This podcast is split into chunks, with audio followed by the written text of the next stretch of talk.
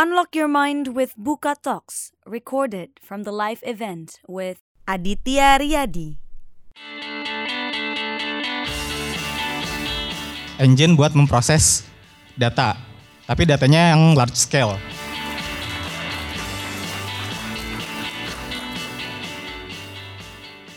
Let's join the talks. Uh, di sini bakal jelasin tentang uh, introduction to Apache Spark dan penggunaannya buat uh, anal big data analytics. Bakal jelasin tentang pertama ya penjelasan uh, apa sih Apache Spark itu, uh, terus uh, library-library yang ada di Spark itu apa aja, terus uh, penggunaannya buat big data analytics itu apa aja. Uh, mungkin bakal jelasin juga uh, tentang salah satu tools buat mengenhance uh, kemampuan Spark buat big data analytics itu Zeppelin dan implementasinya di Bukalapak yang pernah di, yang pernah dipakai tuh kayak gimana sih? Ini ya Spark itu uh, mungkin versi pendeknya Spark itu engine buat memproses data, tapi datanya yang large scale. Dia spesialis untuk data-data yang large scale yang mungkin ratusan gigabyte atau udah ukuran terabyte, petabyte. Uh, dia juga uh, general general purpose. Jadi artinya dia bisa dipakai buat apa, uh, basically apa aja, buat da, uh, processing data, transformasi data, sampai buat machine learning. Dan dia juga uh, termasuk fast, cepat. Nah cepatnya tuh di mana sih? Uh, ya dia Spark ini berjalan dengan paralel ya par, uh, mungkin kalau misalkan paralel udah uh, gak sedikit juga sih ya uh, uh, mungkin library-library yang paralel tapi bedanya Spark ini apa? Dia paralelnya bisa buat distributed computing.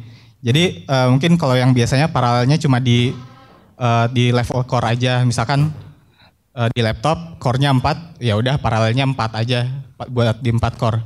Tapi kalau misalkan Spark itu dia bisa misalkan kalian punya 4 laptop. Empat laptop digabungin semuanya empat kali empat core berarti ada 16 core. Nah itu bisa diparalelkan di 16 core itu. Jadi uh, untuk upscale-nya juga bisa lebih mudah karena bisa horizontal upscaling. Dan dia juga high level API, jadi uh, mudah juga digunakannya. Jadi kita nggak perlu, biasanya kan kalau yang paralel-paralel gitu kita perlu uh, di specify misalkan data baris sampai baris berapa masuk uh, core mana, baris berapa berapa core mana. Nah, kalau yang ini dia udah otomatis, jadi kita tinggal pakai fungsi-fungsinya aja. Terus juga dia support beberapa programming language, di antaranya Scala, uh, Scala, Java, Python, dan R. Mungkin kalau buat yang data scientist kan biasanya pakai Python atau R ya, itu ya udah tersedia di sini. Uh, tapi mungkin sebagai catatan juga yang R tuh library-nya nggak full jadi jadi nggak semua library Spark itu ada di R. Tapi kalau yang lain sih cukup uh, lengkap sih. Uh, ini library-library yang ada di Spark, Spark SQL, Spark Streaming, MLlib, dan GraphX. Nah, yang Spark SQL itu isinya kayak data frame. Mungkin kalau yang pakai Python biasa pakai Pandas, ya ini kurang lebih sama lah. Yaitu uh, ya buat transformasi-transformasi data dan itu juga uh, enaknya Spark ini dia juga gampang terintegrasi dengan uh, data source seperti DFS, uh, Hive, Cassandra, Hbase. Ya. Terus ada Spark Streaming juga. Spark Streaming ini gunanya buat uh, data streaming. Jadi uh, kalian bisa analitik uh, buat analytics real time. Jadi ini bisa terhubung dengan Kafka, Flume. Terus uh, ada juga MLlib. MLlib ini basically machine learning library sih. Dan cukup lengkap juga. Jadi ada dari dari mulai pre-processingnya sampai dengan machine learningnya juga algoritmanya lengkap, klasifikasi, regresi, sampai kolaboratif kolaboratif filtering buat rekomendasi dan juga model selection dan buat pipeline-nya juga ada. Dan ini ada uh, bisa dilihat juga kalau misalkan uh, Spark itu hampir bukan hampir sih itu lebih dari 100 kali lebih cepat daripada Hadoop. Kalau untuk logistic regression ini ngambil dari website Sparknya ya, jadi kayaknya nggak mungkin bohong. Ya terus ada juga library buat uh, pemrosesan graph itu X. Jadi ada page rank dan ya lain sebagainya. Nah, ya mungkin sekian sih ya buat uh, pengantar Spark itu apa sih? Eh, kebayangkan ya. ya. Uh, nah mungkin uh, selanjutnya buat data analytics dengan Spark, big data analytics dengan Spark itu seperti apa sih? Uh, ini bakal ngenalin juga uh, tentang Zeppelin. Zeppelin itu apa sih? Mungkin kalau kalian ada yang familiar dengan Jupyter Notebook gitu, ya itu kurang lebih ya sama lah web based notebook juga. Tapi bedanya apa sih dia uh, dia itu udah kayak udah support buat Spark gitu. Jadi uh, kalau misalkan mungkin kalau pakai Jupyter harus konfigurasi apa ini udah terintegrasi. Nah ini contohnya ya mungkin eh, agak susah kelihatan ya, tapi kurang lebih ya seperti ini. Jadi kayak ya kayak Jupyter uh, kita basically uh, ngoding di beberapa sel terus kita bisa ya tambah-tambahin kayak uh, tulisan-tulisan dari markdown mungkin buat reportingnya juga bisa bikin visualisasinya juga dan mungkin uh, bedanya buat uh, Ze uh, Zeppelin ini uh, visualisasinya juga udah apa udah include gitu jadi kan kalau pakai Jupyter mungkin biasanya pakai Matplotlib buat visualisasi ini dia udah langsung. Kita tinggal masukin query-nya aja buat data frame-nya. Uh, terus dia juga support uh, 20, 20 lebih interpreter. Mungkin uh, sebagian bisa dilihat dari sini. Dan ya salah satunya Spark. Jadi dia enak lah buat dipakai analytics data. Uh, terus buat Zeppelin ini mungkin kelebihannya lagi dia bisa kolaboratif. Jadi kolaboratif ini anggaplah seperti kayak Google Docs gitu loh. Jadi kan kita bisa ngetik terus orang lain bisa ikutan ngetik. Jadi kan bisa aja misalkan kita mau bikin uh, analytics pakai machine learning.